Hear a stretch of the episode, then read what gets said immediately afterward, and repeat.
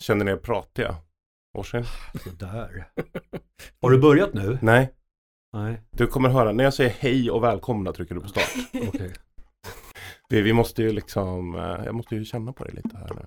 Sätt bara igång.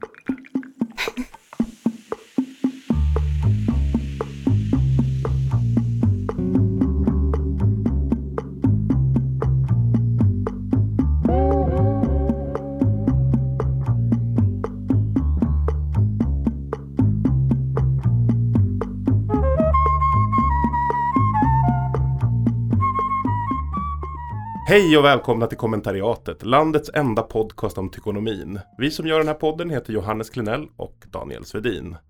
Ni som vill kommentera avsnitt, skälla på oss eller komma med tips kan göra detta i vår Facebookgrupp som även den heter kommentariatet. Med oss idag har vi Aftonbladets kolumnist och reporter Orsin Kantvel samt Lyra Colli. Kulturkritiker på Svenska Dagbladet som också är en del av podcasten Gästabudet. Var det en korrekt beskrivning? Det stämmer bra. Daniel, vad har hänt sen sist? Ja, Magdalena Andersson har valts till statsminister. Miljöpartiet har hoppat av regeringen. Magdalena Andersson bli, vill inte bli statsminister. Sen valdes hon igen och nu har vi en helt ny regering. Hur eh, kommer ni minnas de här skakande dagarna i november? Som mullret innan valrörelsen drog igång kanske. Och det år sedan, det har varit mycket i riksdagen. Ja, kanske lite för mycket även om jag då eh, nog mer har intervjuat eh, säkerhetsvakter och lokalvårdare och dam som jobbar i kaféet. Om det är bra eller inte det öv- överlåter jag åt människor som läser att avgöra. Men ett annat sätt att, eh, att eh, skildra det politiska skeendet än det vanliga är kanske att försöka göra det genom riksdagens doldis. En av riksdagens icke-doldisar är ju talmannen Andreas Norlén. Och han har sagt så här.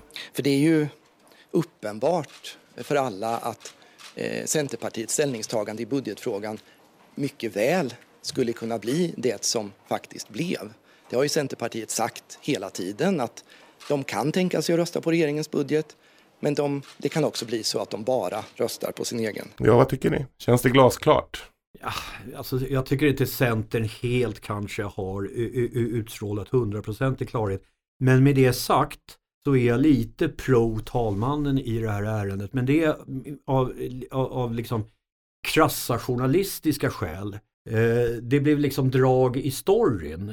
De här stackars utmattade riksdagsreportrarna som dagen innan hade jobbat från morgon till kväll med alla de här turerna med tillträdande kvinnlig statsminister avgående och Miljöparti som lämnar regeringen. De trodde att de skulle få en ganska enkel och skön resa mer än normalt så jovialiska och okontroversiella la- eh, eh, talmannen. Och så blev det så här. Bra rubriker, bra innehåll. Vi pratar om det eh, flera dagar senare, exempelvis här. Vad säger du Lyra? Kändes det glasklart? Nej, men det är väl skönt att se att Andreas Norlén är en människa ändå, att han har någon slags svaghet, att han kan få sin stolthet kränkt och på något sätt reagera åtminstone en smula irrationellt. Sen har det blivit såklart vinklat i medierna. Han har ju också sagt att han ångrar själv att han inte ställde frågan till Miljöpartiet. Och det är ju liksom inte riktigt någon mobbing av Miljöpartiet som pågår. Det är ju snarare första gången på länge många kommer ihåg att Miljöpartiet överhuvudtaget existerar. Men, men en trevlig sak med regeringslistor är ju att vi får se Andreas Norlén. Alla tycker ju om honom. Jovialisk ska du Orsin. Det för oss till en nästan lika stor fråga som den eh, som det här med kvinnlig statsminister. Och det är om talmannen är moderat. Men vi ska börja lite i en annan ände. Och det är att tidningen Vi berättade 2019 att Norlén har varit på representationsresa i Finland och läst Runebergs Fänrik Ståls sägner. Alla verser om Sven Duva i den finska riksdagen. Den åldrige sergeanten log föraktligt dock till slut. Du slyngel skulle få gevär och bli soldat, vet hut. Ja, men till gossen, här går allt helt avigt mig i hand. Kanske det mindre konstigt är att dö för kung och land. Det tog sex minuter och filmen från tillfället är tydligen en hit på Youtube. Och har citat väckt eufori hos de alltid underrepresenterade finlandssvenskarna. Gillar ni sånt här att kunna läsa dikt till i sex minuter? Blir ni imponerade? Alltså som politiskt politisk vänster men kulturkonservativ så måste jag ju ändå erkänna att Andreas Norlén eh, är en av mina favorithögerpolitiker. Han, han har ju hela den typen av bildning som konservativa politiker förr i tiden förväntades ha. Han skärmar mig, jag måste erkänna det. Är det just det med att man kan läsa till långt? Är det, är det en bra värdemätare på konservativ man? Han, har läst en dikt överhuvudtaget, ribban är låg här Daniel. Mm, jag förstår. Vad säger du Orsin? Jag är böjd att hålla med. Redan att han liksom lyfter fram eh, litteraturen är värd en applåd tycker jag. Eh, jag, jag tycker det var bra påpekande av det, den här klassiska konservativa synen på politikern som ska vara lite humanistiskt bildad och så. Det påminner också om, om eh, Eh, den franska traditionen där, jag menar en sån som Ebba Busch som, som var med i tv och inte ens liksom visste att det var Claes Östergren som hade skrivit Gentlemen och, och Strindberg var det väl som hade skrivit Giftas. Det skulle ju, alltså ho, ho, ho, det, i, i Frankrike skulle det vara värre än den här förtalsdomen hon drog på sig. Eh, det, det, det, det bara går inte. Va? Och, och eh, så jag, jag, är helt och hållet med på att det här var en bra grej. Bra där talmannen. Det var ju i torsdags som talmannen höll sin presskonferens där han anklagade Miljöpartiet för att ha fört honom bakom ljuset kring hur de skulle agera om regeringens budget föll. Eh, om jag hade fått information i förväg om att det var ett villkor för Miljöpartiet eh, för att kvarstå i regeringen att regeringens budget vann omröstningen så hade jag naturligtvis inte nominerat Magdalena Andersson i måndags. Jonas Sima på Aftonbladet konstaterade att Andreas Norlén nu kommit ut som moderat. Och då skriver hon Talmannen reagerade ändå lika överdrivet som matadoren i tjuren Ferdinand. Matadoren, han gör fula grimaser.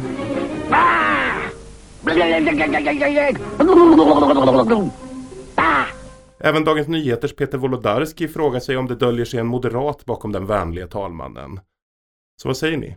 Döljer sig en moderat bakom talmannen? Ja, alltså man behöver ju inte vara varken särskilt konspiratorisk eller liksom historiskt bevandrad och eh, bildad för att veta att han har en bakgrund som eh, moderat riksdagsledamot. Så ja, de här ledarskribenterna har ju i sak rätt. Men jag var själv på presskonferensen. Jag såg en människa som kände sig lurad, som kände sig bortgjord, som, som helt enkelt var förbannad. Och i den här rollen som talman, där har han varit helt apolitisk. Så jag är faktiskt övertygad om att om det hade varit Moderaterna som hade betett sig på det här sättet som Miljöpartiet har gjort, så hade han reagerat likadant. Så ledarskribenter, ni har både rätt och fel hävdar jag. Men frågan är också, vad betyder det att det skulle döljas i en moderat i honom? Alltså är det partipolitiska intressen, är det en personlighetstyp, är det liksom vissa frågor eller passioner? Är det förakt för liksom eh, de sunkiga kulturkoftorna i Miljöpartiet? Så vad, vad, exakt är det? För det, det, känns ju som att han tycker att god ton har kränkt på något sätt och det känns ju som en ganska moderat hållning i sig, men den är inte nödvändigtvis inriktad på partipolitiska intressen. Nej, jag kommer ihåg när jag jobbade på Aftonbladets ledarredaktion valet 2018 det var tidigare. Det var tidigare. Den socialdemokratiska praxisen är ju att största parti alltid ska vara talman. Eller största parti i den regeringsbildande koalitionen. Och då vet jag att vi, det var några S-ledarsidor, där, däribland våran, eller den jag skrev för då. Och så här, det här är en signal om att nu kommer Moderaterna ihop med SD tillsätta Norlén för att han ska möjliggöra maktövertagandet för Moderaterna. Så de behöver en en som liksom nominerar Kristersson hela tiden. Ja men, men det bevisar sig bevisligen ja, vara skitsnack. Han absolut. har nu släppt fram, det är fjärde gången han släpper fram en socialdemokratisk partiledare under innevarande mandatperiod. Det det, det var det dåliga nyheter konspirationsteoretiker. Ni var ute och cyklade fullständigt. Det var det jag skulle komma till. Ja, förlåt. Jag, jag, jag slog din poäng. Ja, ja, ja. Okej, okay, det skulle, ett klädsamt medgivande var på gång som jag råkade sabba. Precis, men, nu är det katten är ur påsen, eller vad man säger. Jag, jag hade fel många hade fel. Nu kommer det kritik då i sociala medier, eh, ledande miljöpartister som anser att du till exempel slirar på ansvarsfrågan. Vad säger du om det?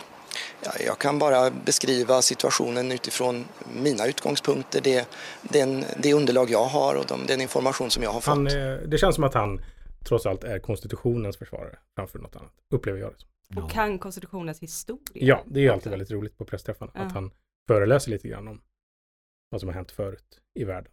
Oh, ja. Jo, han, han är ju kanske lite väl nördig. Alltså, det är så kom till saken någon gång.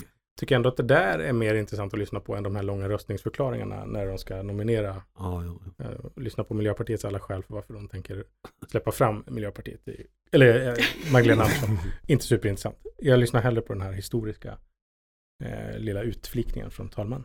Det är väl nörd du också helt enkelt. Det kan man säga. Så eh, Peter Wolodarski, han blev arg. Och Jonna Sima, hon blev ännu argare. Men Per Gahrton, han blev argast av dem alla. Han skrev en eldfängd kommentar i Expressen förra veckan under rubriken Talmannen har gjort bort sig, saknar motstycke. Och där skriver han att det är ju talmannens uppgift att ställa alla för re regeringsbildningen relevanta frågor. I torsdagens rapport erkände han att han inte gjort det. Varför då häckla MP för att inte ha besvarat frågor som han inte ställt? Alltså jag ställde aldrig frågan uttryckligen till Miljöpartiet. Eh, och det är något jag i efterhand ångrar. Häcklar. Är verkligen häckla ett korrekt ord i det här sammanhanget? Nej, det är det inte. Alltså, så här va. Berätta nu. Talmannen har inte skött sig oklanderligt. Men det, jag hörde precis här hur han medgav det. Det medgav han direkt på presskonferensen också.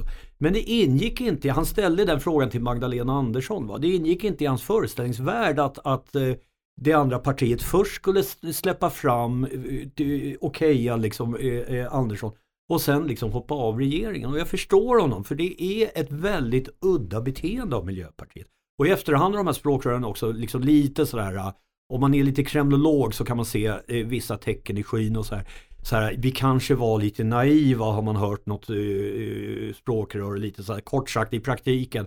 Ja, vi kunde ha skött det här bättre. Och det är också chockerande för det är första gången på länge som man får se Miljöpartiet fatta beslut på några andra grunder än att behålla makten.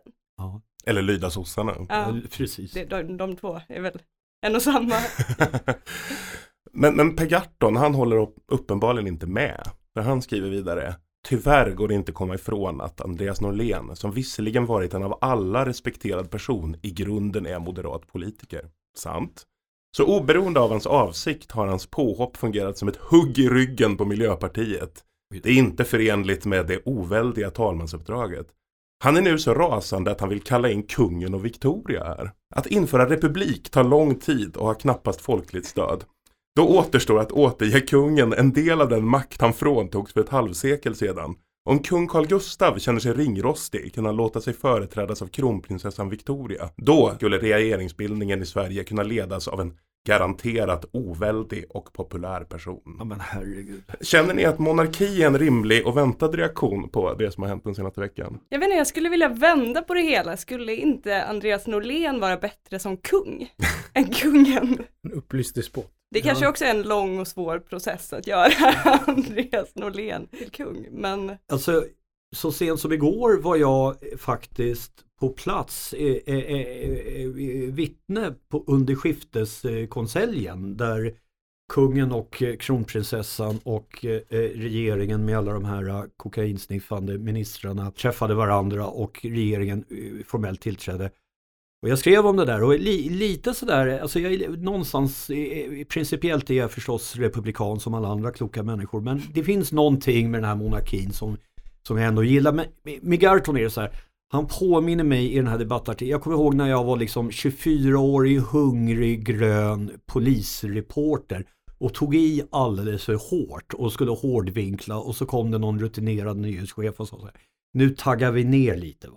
Och han är ju inne på någon ny Torekovsöverenskommelse. Alltså det, det är helt urspårat det han sysslar med. Ja, Froshin, idag skrev du så här och vi har tagit in en professionell talsyntes för att läsa upp det. Det går inte ens att lita på den vanligen så timide talmannen Andreas Norlén, som plötsligt har gått och blivit kontroversiell, kungen däremot.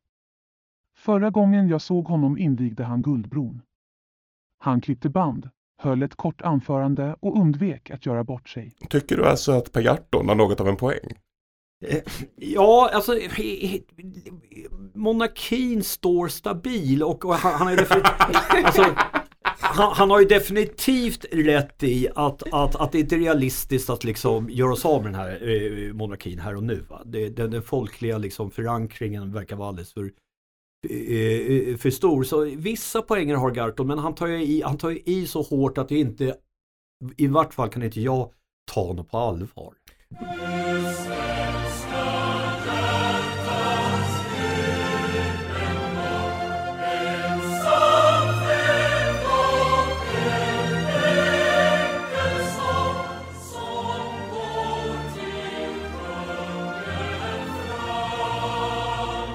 Man, man lämnas ju vid vissa frågor ändå. Att, att kungen skulle vara mindre moderat än mm. talmannen. Alltså moderat i någon sorts högerperspektiv.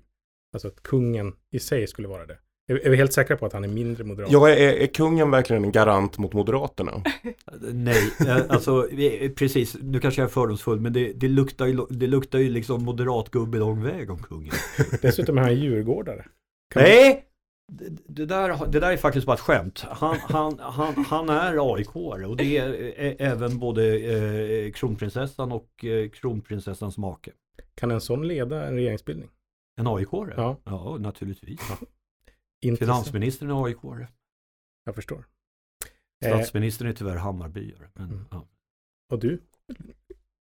Eh, ointresserad av herrfotboll. Jag förstår. Och på damsidan? På damsidan så följer jag mest landslaget. Jag förstår.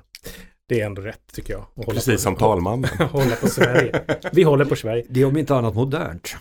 Norlén, han skulle kunna vara för Gartons påfund ändå, för den enda riksdagsmotion av honom som man känner till är ju den här klassikern från 2007. Jag ska läsa lite ur den. Vad skulle vara mer fascinerande än att se ett nytt Tre Kronors murverk skjuta upp ur Saltsjön och dess tinnar teckna Stockholms silhuett? Att trampa de oregelbundna borggårdarna och blicka ut från det höga tornet mitt i staden. Vår tids obeslutsamhet har passande reserverat den lämpliga platsen för ett återuppförande, ett stenkast från original. Den förfallna Guldtomten vid Nybrovikens mynning.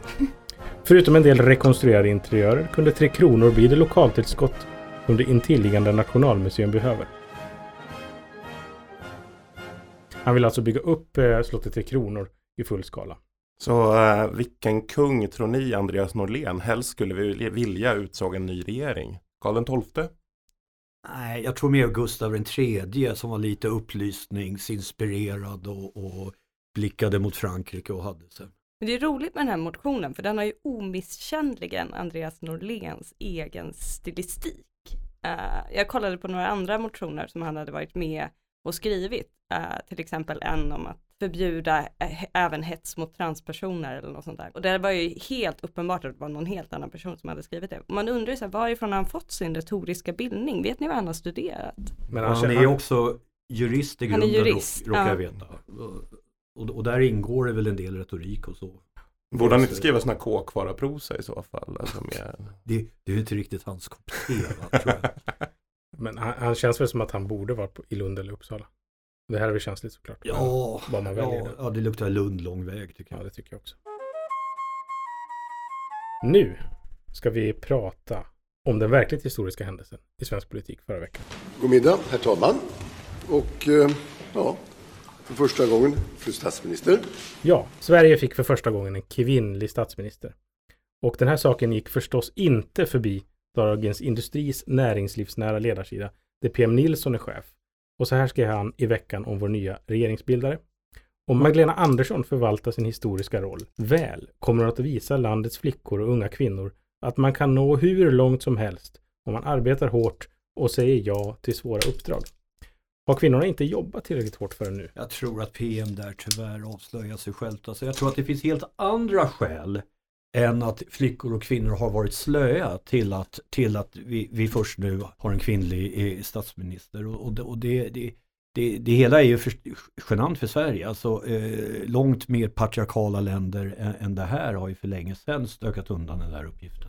Pakistan såg vi ett klipp idag. Jag vet inte, jag tycker ändå han har någon slags poäng om än inte på det sätt som han själv avser. Jag menar kvinnor tenderar ju generellt att lägga väldigt mycket mer energi och man kan väl ändå kalla det arbete på till exempel sina relationer, på att ta hand om dem. Om man slutade med det så är det ju en öppen fråga hur många heterosexuella relationer som fortfarande skulle hålla ihop på att ta hand om barn och så vidare. Alltså jag menar, kvinnor har ju på ett sätt arbetat mindre på sina arbeten, på sina egon, på sina egna karriärer än män. Och- så är det ju även idag. Liksom. Sen är ju frågan om det enda eftersträvansvärda är att försöka uppnå så höga maktpositioner som möjligt. Det känns som det har blivit en sån vridning av den feministiska debatten i och med det här krossa glastaket och så vidare. Som är den enda feministiska fråga som liberaler velat prata om jättelänge. Så här, hur kan vi få kvinnor i bolagsstyrelser och på de högsta chefspositionerna som om det var jämställdhet och ett gott samhälle. Istället så kan man ju fråga sig hur kan man få män att inte lata sig så jävla mycket när det kommer till att ta hand om sina egna känslor till exempel. Blir man statsminister istället om man skiter i sådana grejer? Inget ont mot Magdalena Andersson. Men... Men alltså flera partier har ju haft kvinnliga ledare, så även SOM. Varför har inte, nådde inte de hur långt som helst? Blir de lata på vägen eller? Nu måste ni bli PM Nilsson här. Ni måste gå in i hans världsbild. Att gå in i hans världsbild är nog för det första inte särskilt lätt och, och sen är jag inte heller säker på att det är nyttigt. Men, eh, så, så, så, jag tror jag avstår. Men det, alltså, det, jag tror man får titta närmare på varje enskilt fall. Eh, Göran Persson hade en kronprinsessa som dessvärre blev mördad som jag tror hade blivit en utmärkt partiledare för Socialdemokraterna. Jag pratar naturligtvis om Anna Lind. Eh, Mona Sahlin, ja hon kanske inte var tillräckligt bra av helt andra skäl än att hon var kvinna. Eh, exempelvis att hon inte höll måttet. Och eh, Kinberg Batra, ja eh, där var det fult, moderat eh, fuskspel och manövreringar och hon blev utmobbad. Jag är inte heller helt säker på att det verkligen hänger ihop med kön. det kan hänga ihop, jag vet, jag är ingen expert men jag är inte jag är inte säker på att bara för att det går dåligt för en kvinna i, i toppolitiken så beror det nödvändigtvis på att hon är en kvinna. Det är ungefär vad jag vill ha sagt. Jag har en lite tvivelaktig arbetshypotes äh, som jag skulle vilja testa på er. Det är att långa kvinnor har mycket svårare att behålla och få maktpositioner. Men korta kvinnor arbets, äh, upplevs som mindre hotfulla. Om vi kollar liksom på partiledarna i Sverige idag, om vi kollar på kulturcheferna på de stora svenska tidningarna till exempel, så är det generellt kvinnor under medellängd som blir makthavare. Tror ni att det kan ligga något i det här? Det, alltså bra tes. Jag stötte på Anna Kinberg Batra på, på, på Centralen eh, bara häromdagen. Det kommer en jättelång kvinna gående mot mig och typ hälsar. Och jag hälsar förskräckt tillbaka. Så eh, och, och, så precis när vi passerar så, ja men det var ju hon ju. Hon, alltså hon var ju nu kanske hon hade höga klackar, vad vet jag, men hon, hon såg ut att vara typ 1,90 eller något sånt där. Jag var på ett mycket bisarrt spinnmöte med Socialdemokraterna, eh, det kan det ha varit, när hon var partiordförande då, Kimber Batra. Och där de ville berätta, det var liksom inte toppen direkt, utan det var eh, ja, personer på partikansliet i alla fall som hade börjat tänka på hur, hur ska vi kasta skit på henne. Och då hade de just den här angreppspunkten, hon är väldigt lång. Och det kommer se, då, det kommer se dåligt ut i media, för hon kommer titta ner på folk. Eh, ah. Så det måste vi göra någonting på, att hon så här, ser ner på världen. Vadå, det skulle vara ett sossespinn alltså? Det, Herregud. Det, det flög väl aldrig. Fan vad fult alltså. Visst är det sjukt att de har behållit regeringsmakten så länge? Ja. Helt bisarrt. Ja. ja. det här flög aldrig. Någon lite mer begåvad sköt väl ner det här. Ja, det får vi verkligen hoppas.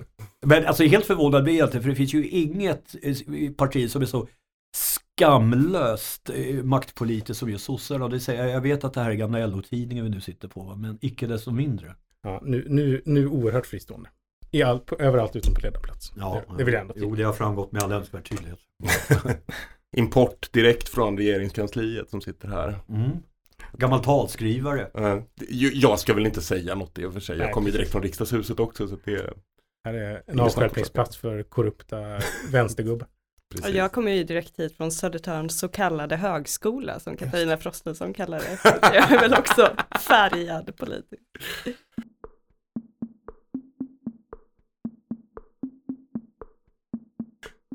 Aftonbladets Lena Melin ser i alla fall samma sak som PM Nilsson, men från en lite annan vinkel.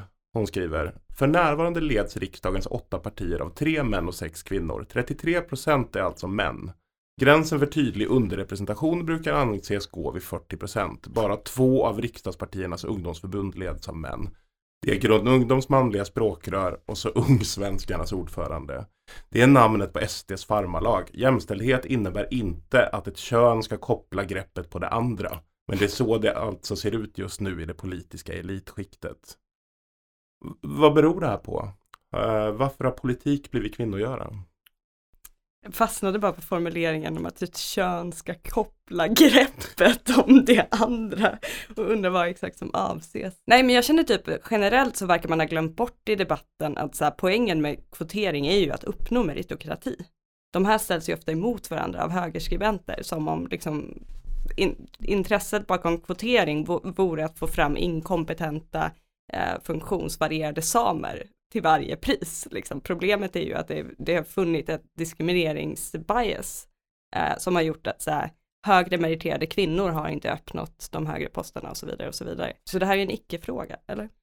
Så vad du säger är att det finns ett värde i att krossa glastaket? Jag, jag tänker...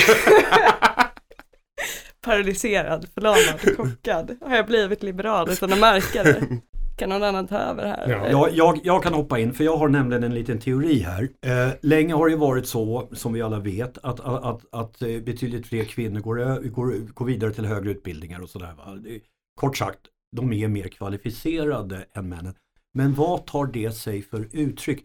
Jo, de hamnar liksom på, i branscher och på nivåer med för all del bra löner, riktigt bra löner, men inte de högsta. Om vi tittar på juridiken, det har också blivit ett, ett kvinnoområde. Va? Kvinnliga åklagare är, man, i majoritet, kvinnliga domare är numera i majoritet.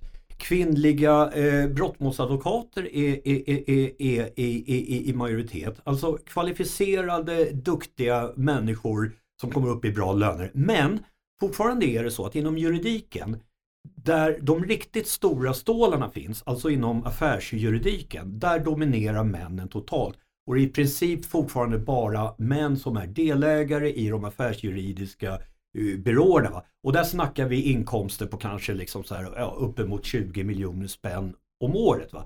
Där är det fortfarande total mansdominans och det tror inte jag är en tillfällighet. Och politiken är lite sådär, okej okay, alltså så här, går man hela vägen och hamnar i, i, i regeringen, ja då, då kommer man ju ha en kanonlön. Men det är fortfarande så här 100 papp i månaden någonting. Eh, eh de riktigt stora stålarna, de kommer finnas någon helt annanstans. Men är det inte också lite så att politiken har blivit lågstatus? Alltså, alltså det, det, det är väl bara KDU-are som ser liksom sitt sin partibok som en, en snygg accessoar mer eller mindre. Ja, ja jo då. Jo, så, så kan det kanske vara. Men jag, jag är inte helt säker på att det är låg status att sitta i typ regering. Nej, inte det typ en gateway till styrelseposter också? Absolut. Jag, jag tänker, det jag kommer ifrån, det är, har ju Socialdemokraterna i Dalarna då. Socialdemokraterna har styrt sedan demokratins genombrott. Där finns det ju inte en människa som är vid sunda vätskor och höger som ger sig in i politiken, utan då tar man ju näringslivet istället. Så på det sättet är väl liksom beroende på vad, vilka förutsättningar politiken ger för makt i ens egna vardag. Det styr väl statusen också, tänker jag. Eh, men är det ett problem att eh, kvinnor är så dominanta i partiledarkretsen? Nej, alltså att kvinnor är dominanta är ju taget ur hatten. Det är ju bara en känsla man får så fort det för en gångs skull är lite fler kvinnor. Det är samma sak som så här, så fort en kille städar i en relation så framstår det som extremt ojämställt att så här, kvinnan aldrig städar och så här, det här börjar breda ut sig överallt. Men om man mäter faktiskt tid som läggs ner så liksom visar det sig vara en statistisk avvikelse. Ja, om man tittar lite närmare, alldeles nyss hade Sveriges största politiska parti en manlig eh, partiledare. Det andra statsbärande partiet, Moderaterna, har fortfarande en manlig partiledare. Eventuellt är det bara tillfälligheter att det just nu är kvinnor som dominerar. Jag tycker inte vi ska dra allt för stora växlar på, på det där. Och vet du? Nej, jag vet Den manliga partiledaren i Moderaterna, vet du vad sossarna gör med honom? De hånar honom för hans längd. Ja, det kan man ju, precis. E- Ebba Busch är alltid längre på de där bilderna. De har ju enorma problem där. Ja, precis. Är Han är också exceptionellt kort. Han gjorde ju en liten passning om det i statsministeromröstningen efter att han kom upp efter Nooshi Dadgostar. Det är inte så ofta jag får höja talarstolen. Så han verkar ha distans till sin, eh, vad säger man, höjdutmaning. Eh, PM Nilsson tycker i alla fall att det är en seger för meritokratin att eh, det är fler kvinnliga partiledare än manliga. Det är en fantastisk framgång som är värd att framhålla när allt fler företag överger meritokratiska principer till förmån för den amerikanska opportunistiska mångfalds och inkluderingsideologin. Är Magdalena Anderssons statsministertillträde en fråga om identitetspolitik? Nej, absolut Nej. inte. Hon är den mest kvalificerade statsministern i modern tid. Alltså, hon är ju extremt välutbildad. Jag kommer att tänka på den här serien eh, som Liv Strömquist ritade om Angela Merkel och att hon var den enda disputerade bland statsöverhuvudena i Europa. Hur otroligt tråkigt hon måste ha det med när hon hänger med alla dessa outbildade män. Så här. Det är något liknande med Magdalena Andersson, att hon är ju, alltså hon är ju sanslöst kompetent. Eh, nu behöver hon ju bli ny, bli varm i kläderna som partiledare. Va? Det, det är ett nytt hantverk att lära sig. Va? Men det finns ju i princip ingen annan svensk toppolitiker idag som är så oerhört välmeriterad som hon. Men eh, kanske handlar det om identitetspolitiken då? För så här reagerade Expressen Kulturs Viktor Malm, din poddkollega, mm -hmm. när Magdalena Andersson tillträdde första gången. Känslan av att det här var oundvikligt, på tiden, en naturlig konsekvens av en förändring som är faktisk och djupgående. Känslans objektiva korrelat finns i larmen om de stora grupperna män som hamnar på efterkälken, läser dåligt, spelar datorspel hela dagarna, inte utbildar sig, i att andelen kvinnor i högre utbildning ökar och det därpå följande tumultet om en relationsmarknad i obalans. Kärlekskonkurrensen om den krympande gruppen välutbildade män hårdnar. Men kommer killar aldrig bli statsministrar igen nu? Jag orkar, alltså jag slutade lyssna. Och jag, vad har det med kärleksmarknaden Nej, men jag att göra? det här är ju en tes som Viktor har drivit länge som jag tror egentligen mest handlar om att han vill kunna känna sig som en kung bland killar. Att han tycker att det att vara kille har degenererat. Så jag tror att det ligger någonting i det. Är det inte det att vara disputerad kille som har degenererat i så fall? Jo det med, alla typer av kille. Att liksom Mm. vara litteraturintresserad kille. Mm. Har han skrivit andra krönikor om hur dåliga många skrivande killar är idag. Och det handlar ju väldigt mycket om att Viktor Malm i jämförelse är ett riktigt skap. Tyvärr är han ju då inte på relationsmarknaden. Nej men jag tycker det ligger något i det bemärkelsen att det har blivit svårare för killar att komma undan med att vara mediokra. Vilket kanske har lett till att vissa har gått ner sig i försöker du säga att. Viktor Malm är medioker? Nej Eller- absolut inte. Nej jag tänker Absolut snarare att du inte. ser tre män som alla tänker, hon pratar inte om mig. Jag är här på egna meriter. Men jag, jag, jag, jag ikläder mig gärna rollen som den mediokre, det har jag inga problem med. Men alltså, jag, han, han tar ju nästan i lika mycket som, som eh, Per Gahrton. Jag gillar Viktor, eh, jag tycker om att läsa honom, men det är alltid lite så här rörande. Jag kommer ihåg samma dag som han blev fast anställd på, på Expressen så var det så. Då var det den här eh, rättegången med Aron Flam eh, som jag var på för att skildra. Va? Och då var ju även han där. Men så hade han inte fattat att, att, att man var tvungen att akkreditera sig så han blev inte insläppt i rättssalen och var sur över det. Va? Och några veckor senare då så var det Nobelpris tillkännagivande och, och, och, och då fick han inte gå. Eh, för det la Karin Olsson beslag på. Det kanske inte finns något som helst samband, det finns det troligen inte. Men det är alltid lite så här, eh, stackars Viktor. Det, det, det, det, det är Han var, alltid lite han var synd gäst om här det. tidigare. Det här, är, det här är belöningen för, för att han gästade oss. Att Det roliga han är att roast. han gästade oss förra veckan, eller för två veckor sedan, och då berättade han om just det här. Så Ja. uppenbarligen har det han satt sina spår. Ja. Ja. Om hur han inte kom in på Aron Flams rättegång. Ja, men jag har ju också varit taskig och skrivit om det. Alltså det, delvis i, i, i den här Aron Flam-texten. Därför att DN hade ju förstås skickat en duktig ung kvinna som hade ackrediterats enligt konstens alla regler. Va? Så Mm. Då blev det så här eh, DN Expressen 1-0 i min eh, Mm. kolumn. Nej men hans perspektiv är ju verkligen inte stackars lilla Viktor utan stackars alla som inte är Viktor. Så Lyra, om jag tolkar dig rätt så är det inga killar kommer bli statsminister, men Viktor Malm kommer bli statsminister. Han är för lång, det går inte. PM Nilsson, han jublade efter att Magdalena Andersson hade avgått. Andersson är tveklöst den främsta i sin krets och kan därmed verka med auktoritet och legitimitet. Det finns inte ett spår av kvotering i valet av henne. Men finns det någon toppolitiker som ni upplever har kvoterats in?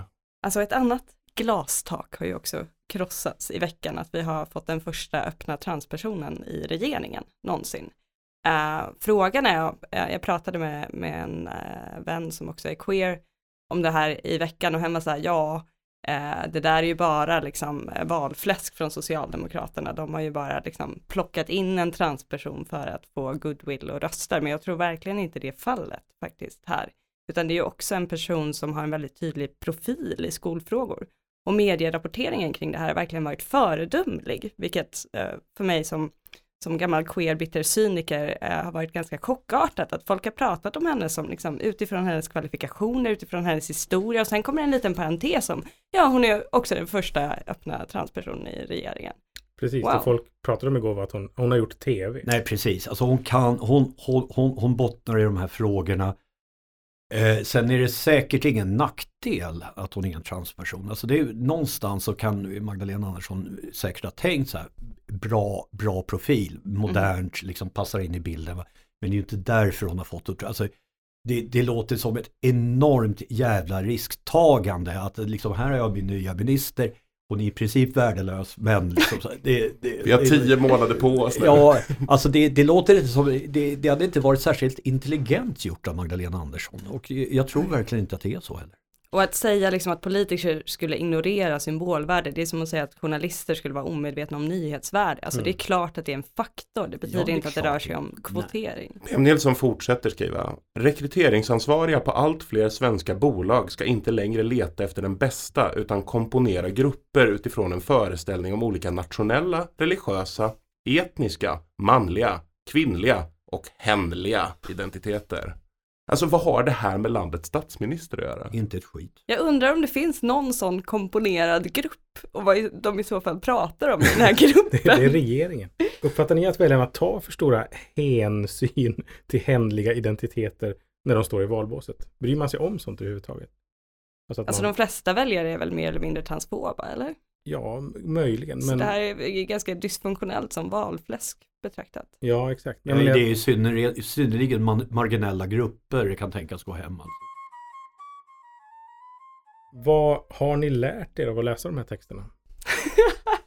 Jag, vet inte, jag känner att det jag har lärt mig av hela den här krisen, det är att den svenska demokratin faktiskt fungerar. Jag tycker inte alls att det varit någon slags oöverblickbart kaos och liksom någon, någon slags inre ruttenhet i det politiska systemet eller så som det har viftats en miljon röda flaggor om, utan snarare att så här, flera partier träder fram och tvingas bekänna färg, typ tvingas visa vad de egentligen tycker. Och det är Vänsterpartiet som har dragit igång hela den utvecklingen egentligen med att vara så här, vi har ett mandat, nu vill vi få igenom sakpolitiska frågor. Och då, och då börjar allt rassla igång och hela den här känslan av att vi håller med varandra lite grann och vi ska hålla makten tillsammans så här, går genast sönder. Det tycker jag är fascinerande. Jag, jag kanske inte heller har lärt mig så oerhört mycket av just de här texterna men, men mitt sinne för humor har tilltalats av, av, av he, he, he, hela den här cirkusen. Jag tycker att det har varit väldigt, väldigt underhållande och i någon mån också faktiskt lärorikt. Eh, jag tycker det har varit intressant.